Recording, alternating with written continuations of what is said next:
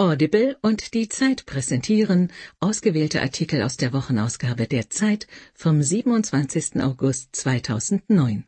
Hören Sie in dieser Ausgabe Mainz ist eine geteilte Stadt. Unser Kolumnist erklärt, warum er den Jahrestag des Mauerfalls nicht unbeschwert mitfeiern kann. Von Harald Martenstein. Ich habe einen Traum. Yusuf Islam als Künstler habe ich immer versucht, meinen Träumen Gestalt zu verleihen und einer trostlosen Wirklichkeit zu entfliehen. Aufgezeichnet von Jörg Böckem. Die falsche Wahl. Der Westen stößt in Afghanistan an seine Grenzen, militärisch, politisch und kulturell. Er sollte seine Truppen abziehen. Von Ulrich Ladurna. Dr. Schwindel. Offenbar haben Professoren gegen Geld Doktorwürden verliehen. Zeit, den deutschen Titelwahn endlich einzudämmen. Von Martin Spivak. Fragt mich. Marek Edelmann war 20 Jahre alt, als Deutschland am 1. September 1939 Polen überfiel. Erst kämpfte er im jüdischen Ghetto, dann im Warschauer Aufstand gegen Hitlers Armee. Begegnung mit einem der letzten Zeitzeugen eines schrecklichen Jahrhunderts. Von Alice Botha und Heinrich Wiefing. Er grillte nur einen Sommer. Solarbarbecue mit Karl Lauterbach und Sigmar Gabriel in Leverkusen-Schlebusch von Michael Allmeier. Parkas vom Polarkreis. Die Kindermarke Finkit tut so, als käme sie aus Finnland. Sie spielt mit der Sehnsucht nach unberührter Natur. Dabei kommt sie aus Berlin. Von Fenja Menz.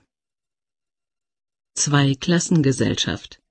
Die steigende Zahl von unsicheren und schlecht bezahlten Arbeitsplätzen schadet der Konjunktur und den Unternehmen. Von Gunhild Lüttke. Das Städtle zerfällt.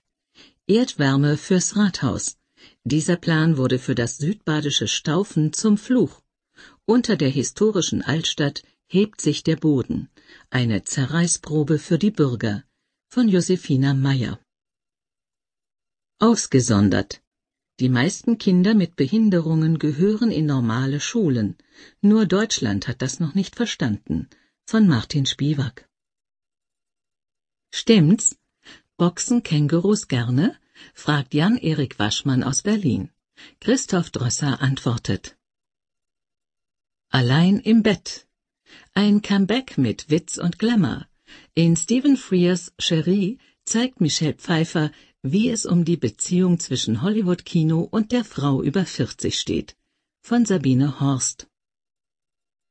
Ein Kalb ist ein Kalb.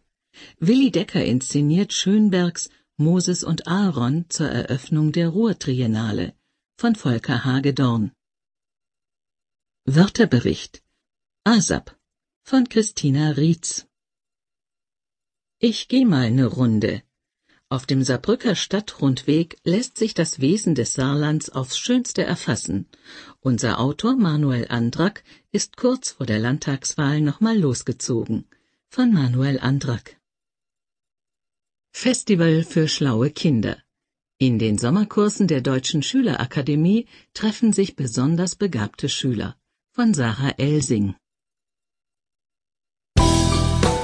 Die Zeit.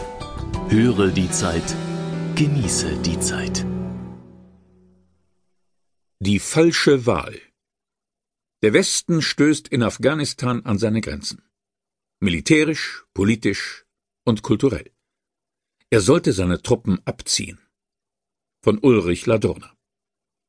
Die Zeitausgabe 36 vom 27.08.2009.